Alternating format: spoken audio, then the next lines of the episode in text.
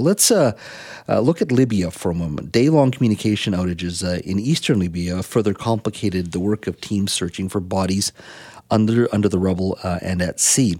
Now, internet and phone services were knocked out, with residents and journalists unable to reach those in the city of Derna. And as you know, heavy rains triggered deadly flooding across eastern Libya earlier this month. The storm actually overwhelmed two dams in the early hours of September 11th, sending a wall of water several meters high through the center of Derna, destroying entire neighborhoods and sweeping people out to sea. Uh, the floods inundated as much as a quarter of the city. Uh, there have been a variety of uh, numbers when it comes to uh, the death toll. Uh, government officials and aid agencies have said the death toll right now is somewhere between 4,000 to over 11,000 thousand people, and at least forty thousand people people were displaced uh, in the area. Joining me now to talk a little bit about um, those here in British Columbia and across Canada wanting to help uh, their fellow uh, Libya, Libyan residents is Dr. Najah Adreak. She's a clinical researcher at BC Children's Hospital, and she's collaborating with the Islamic Relief Canada to support the people of Libya. Uh, Dr. Adreak, thank you for joining us today. Thank you so much. Good to be here. Uh, what are you hearing uh, from Libya, uh, from your friends and families and contacts? Yeah, so um, just like uh, it's been two weeks since this uh, natural disaster happened in Libya, although I live here far away, but the impact and magnitude of this disaster affecting all of us and any Libyan in the whole country or in the in the world has facing a lot of challenging and loss of uh, of of people who they loved or the or relative from far. So what I hear from there, it's heartbreaking story. Like uh, I don't know if people can um, like estimate uh, or comprehend the magnitude of this disaster.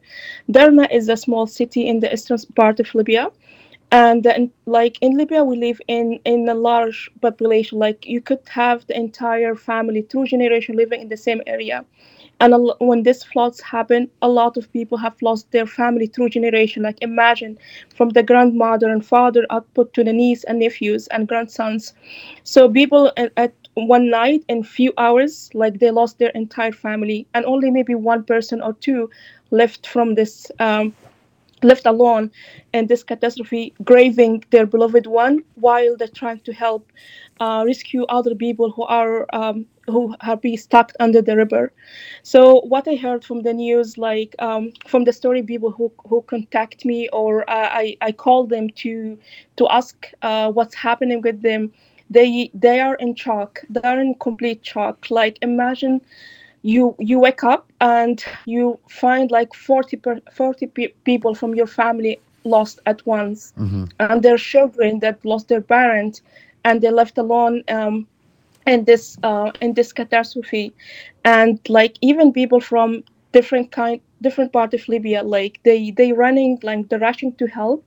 But at the same time we we we are under the shock because it's never happened uh, in Libya. People describe it as more than worse than war, and doesn't compare to anything happened in Libya before.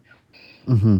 Uh, and is there a, a, work now being put uh, here in, in, in, the Vancouver area in regards to providing any uh, donations, food, whatever it may be? Uh, is there a campaign to, to, to, to, get help as much or whatever help they can get to, to Libya? Yeah. So the the good the good part of this um, or the silver lining of this um, of this situation like people in libya and outside libya they they they unite together to provide help even without any political like involvement or government involvement. People are out of their good heart and and trying to help as much as they can. So there's a lot of individual campaign that happen uh, that uh, like uh, raised by people who are originally from Derna and uh, to support families there and I cooperate with Islamic Relief uh, Canada to start a campaign to raise aware- awareness and raise funding for this. And I've been like uh, beyond grateful for all my friends who are uh, in Canada who contributed to my campaign and trying to help to provide uh, funding for that. Mm-hmm. Also, I, I cooperate with the Vancouver Aid Group, which is um, organization that um, that collect medical supply from uh, Vancouver Coastal Health uh, to send some medical supply that might need it uh, to be there. And around Canada, and I think most of the countries, uh, Libyan they try to to help, and all the community around them they they're trying to support.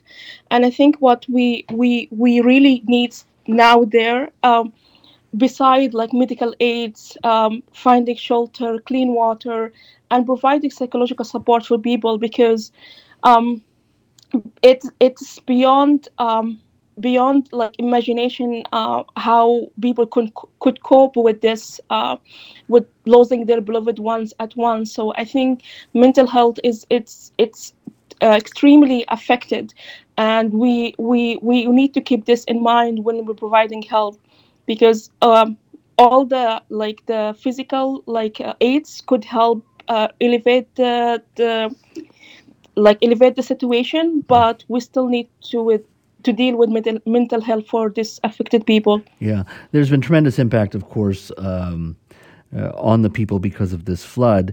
Uh, uh last time I was in Libya, and it's been uh, quite a long time, was during the Arab Spring. Uh, I was in Tripoli. Um, mm-hmm. as many years now. how has the country uh, how has the country uh, been coping in a post-Arab Spring world? There's a lot of changes. There was various factions there. Even before there's flood, there was a lot of challenges in regards to governance. Uh, how is the country? How was the country doing prior to this flood? Yeah, I we are like we try to uh, recover. You know what? I I I, I usually go to Libya every year. Mm-hmm. Um, uh, I live in Tripoli, uh, and the last time I've been there, it was last, last July, and it's.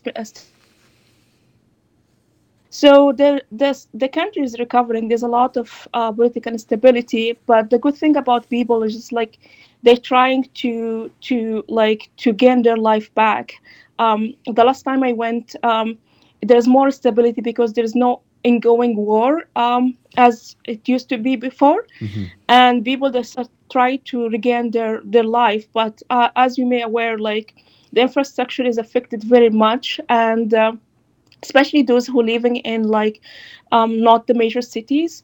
And I think um, the floods and the floods were were like the like the last uh, straw in the, in the camel. I don't know if you have this uh, uh, proverb uh, in your language. Hmm. I mean, just like emphasize the needs for uh, for uh, better um, quality of life for people who live there, better like infrastructure, mm-hmm. building houses, and try people to unite together because. Um, I don't go in political, but um, this this uh, this uh, situation with the flood in Derna were able to u- reunite the country again. Like people from the west and uh, the south and all city in Libya were able. They they they they rushed to Derna to help, forgetting all the conflicts and all the uh, different like different political views, just to help their their people. And I hope this is could be yeah this will be the um, the the thing that uh, reunite them and um, maybe the the beginning of new start mm-hmm. and hopefully like we we we re uh, regain our country uh, to the uh, best future for all of us. Najah, uh, I know it's a very difficult time. I really appreciate you making time for us today. Thank you. Thank you so much, Jace. Thank you for having me.